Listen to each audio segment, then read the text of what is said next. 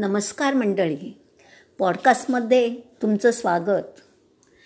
काल एक सुंदर लेख वाचनात आला त्याचं अभिवाचन. बीजे अंकुरे अंकुरे. काल मी काही कामानिमित्त बँकेत गेलो होतो. तिथे तशी विशेष वर्दळ नव्हती मात्र नेहमीप्रमाणेच सगळीकडेच रांगा लावल्या होत्या. कोणी पैसे भरायच्या रांगेत उभे होते तर कोणी पासबुकमध्ये एंट्री करण्यासाठी रांग लावली होती.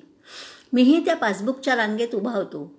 इतक्यात शेजारच्या रांगेत उभ्या असलेल्या एका मुलीला त्या बँकेच्या कर्मचारी मॅडम तिने भरलेल्या अर्जात काही दुरुस्ती सुचवत होत्या. ती छोटीशी दुरुस्ती झाली की लगेचच त्या मुलीचं काम पूर्ण होणार होतं. पण ती मुलगी तो अर्ज परत घेऊन म्हणाली की मी घरी जाते आणि पप्पांनाच सांगते. तेच बघतील काय ते. यावर त्या मॅडम म्हणाल्या अगं तूही हे करू शकतेस. एवढ्याशा कारणासाठी घरी जाण्याची गरज नाही. तुझं काम आजच्या आज होऊन जाईल. मात्र ती मुलगी तिच्या निर्णयावर ठाम होती. शेवटी न राहून मी तिला तिचं शिक्षण विचारलं आणि मला आश्चर्य वाटलं. ती मुलगी बी कॉम पदवीधर होती पण तिला अजूनही बँकेतल्या व्यवहाराची काहीच माहिती नव्हती. म्हणजे आत्तापर्यंतचं सगळं शिक्षण हे फक्त कागदावरच झालं होतं. त्याचा प्रत्यक्ष जीवनात काहीच उपयोग होत नव्हता. किंबहुना त्याचा उपयोग करायचा असतो हेच आजच्या विद्यार्थ्यांना माहीत नसतं. कॉमर्स शाखेतून शिक्षण घेणाऱ्या कितीतरी विद्यार्थ्यांना साधा चेक कसा भरायचा हे माहिती नसतं. कित्येकांना चेकबुक कसलं असतं हेही माहिती नाही. मग इतर शाखेच्या विद्यार्थ्यांबद्दल तर न बोललेलंच बरं. यामध्ये संपूर्ण दोष हा विद्यार्थ्याचा मुळीच नाही. जर खोलात जाऊन विचार केला तर समस्त पालकवर्गाच्या लक्षात येईल की आपणच आपल्या पाल्यांना बँकांच्या व्यवहाराची योग्य वेळी माहिती करून दिली नाही. बँकेच्याच काय आपण जीवनाशी आणि जगण्याशी संबंधित कोणत्याच व्यवहाराची आपल्या मुलांना नीटशी ओळख करून देत नाही. अहो साधं भाजीपाल्या आणायला सुद्धा आपण आपल्या मुलांना बाजारात पाठवत नाही. ते तर सोडाच. आपण स्वतः देखील कधी त्यांना आपल्याबरोबर बाजारात नेत नाही. फक्त त्यांना घरी बसवून ठेवतो आणि घरकोंबडा बनवतो. आम्हीच ही सगळं कामं करतो. मग मुलांना हे सगळं करायची काय आवश्यकता? मुलांनी फक्त अभ्यास करावा. बाकी सगळं आमचं आम्ही बघून घेऊ. या अशा विचारांमुळेच आपली मुलं व्यवहार शून्य होतात. हे मात्र आपल्या अजिबात लक्षात येत नाही. कित्येक विद्यार्थ्यांना एकट्याने काही काम करावंच वाटत नाही. प्रत्येक कामासाठी त्यांना मित्रमैत्रिणींची गरज भासते. याचं साधं कॉलेजला जाणंसुद्धा एकमेकांवर अवलंबून असतं. आज जर एखादी मैत्रीण कॉलेजला जाणार नसेल तर दुसरी देखील जात नाही. इतकं यांचं एकमेकांशिवाय पान हलत नाही.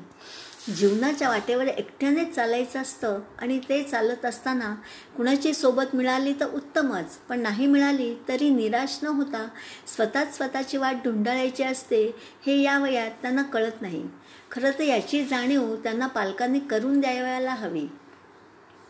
आज जेव्हा मी वर्गात इकॉनॉमिक्स शिकवत असताना अन्नधान्य भाजीपाला फळे इत्यादींची उदाहरणं देतो तेव्हा त्यांना सहजच भाजीपाल्यांचे विशेषतः कांदे बटाट्याचे सध्या काय भाव चाललेत हे विचारतो. पण एखाद दुसरा अपवाद वगळता कुणाला काहीच माहिती नसते.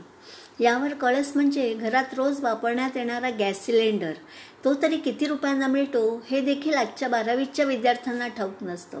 आपलं घर कसं चालतं याबद्दल घरातील कॉलेजवाईन तरुण अनभिज्ञ असतो. हे कशाचं लक्षण आहे याचा विचार या तरुणांच्या पालकांनी अंतर्मुख होऊन करणं गरजेचं आहे. ज्यामुळे आपली अर्थव्यवस्था चालते आणि ज्या मूलभूत घटकांचा आपल्या अर्थव्यवस्थेवर सतत परिमाण होत असतो त्याबद्दल आपल्याला काहीच माहिती नसणं ही तर खरं आपल्यासाठी अत्यंत लाजीरवाणी बाब आहे. आणि त्याहून शर्मेची बाब म्हणजे आजच्या तरुणांना नवनवीन मोबाईल आणि गाड्यांच्या किमती या व्यतिरिक्त जगात काय चालू आहे याची अजिबात कल्पना नाही आणि ते जाणू जाणून घेण्याची इच्छाही नाही. केवळ रेडीमेड नोट्स तोंडपाठ करून तेही अर्थ न समजून घेता पैकीच्या पैकी मार्क मिळवणे इतकंच जर या तरुणांचं संकुचित ध्येय असेल तर सध्या जमिनीचा तळ गाठणारी अर्थव्यवस्था कशी आणि कधी वर येईल हे एक न सुटणारं कोडच आहे असं मला तरी वाटत आहे. बाह्य जगताशी आपला काहीच संबंध नाही असंच काहीसं बेफिकिरीचं वागणं आजच्या तरुणाईचं झालं आहे. याला जबाबदार कोण? हे आता वेगळं सांगायची आवश्यकता नाही. योगेश सिंग नावाचा माझा विद्यार्थी आज एका मोठ्या बँकेत फार मोठ्या पदावर आहे. तो रोज कितीतरी तरुणांच्या मुलाखती घेत असतो. तो माझ्या आजही संपर्कात आहे. तो मला म्हणतो की सर आपकी मुझे रोज याद आती है. मी का असं विचारल्यावर तो पुढे सांगू लागला कि, सर, जब आप हमको बैंक के बारे में बताते थे और हम हमें बैंक के खाता खोलने की सलाह देते थे तो हम आपका, आपके पीठ पीछे मज़ाक उड़ाते थे और कहते थे कि, क्या अभी क्या काम है हमें बैंक से? कौन सा हमारे पास करोड़ों का रुपए पड़ा है जो हमें बैंक में रखना है? लेकिन आज हमको एहसास हो रहा है कि आप हमारे बारे में कितना सही सोचते थे। आज जब मैं बैंक में काम कर रहा हूँ तो मुझे पता चल रहा है कि कितने विद्यार्थियों को सिवाय एटीएम और क्रेडिट कार्ड के अलावा कुछ भी पता नाही। त्याचं हे उत्तर ऐकून मला हसू आलं कारण ज्यावेळी आपल्याला आपली वडीलधारी मंडळी किंवा आपले शिक्षक आपल्या हिताचं काही चांगलं सांगत असतात त्यावेळी ते आपल्याला अजिबात पटत नाही. पण मागाहून त्या सांगण्याची किंमत कळते. मात्र ती कळते तेव्हा वेळ निघून गेलेली असते आणि त्यासाठी कितीही किंमत मोजली तरी ती वेळ पुन्हा येणारी नसते.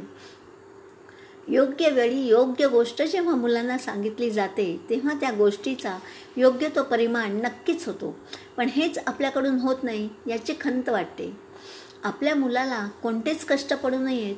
म्हणून पालक किती काळजी घेतात? पण या अति काळजीपोटी आपण मुलांचं वर्तमान आणि भविष्य दोन्ही कुरतडून टाकतो याचं भान कित्येकांना नसतं.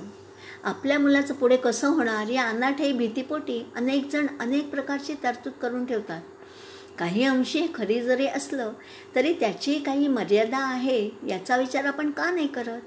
आपलं काम हे आपणच करायचं असतं आणि आपली जबाबदारी आपणच ओळखायची असते हे आत्ताच कळायला हवं. प्रत्येक व्यक्ती ही स्वतंत्र आहे त्यामुळे तिच्यात स्वतंत्रपणे निर्णय घेण्याची क्षमता असायलाच हवी. किती दिवस आईवडिलांच्या सुरक्षित पदराखाली लपून बसणार आहोत? प्रत्येक बाबतीत आईला विचारून सांगतो बाबांना विचारून कळवतो असं म्हणणार आहोत? तसंच काही महत्त्वाचं असेल तर एक वेळ आपण समजू शकतो. पण प्रत्येक बारीक सारीक गोष्टीत आईबाबांना विचारात बसणं म्हणजे स्वतःचा निर्णय क्षमतेवर आणि आत्मविश्वासावर प्रश्नचिन्ह उपस्थित करण्यासारखं आहे.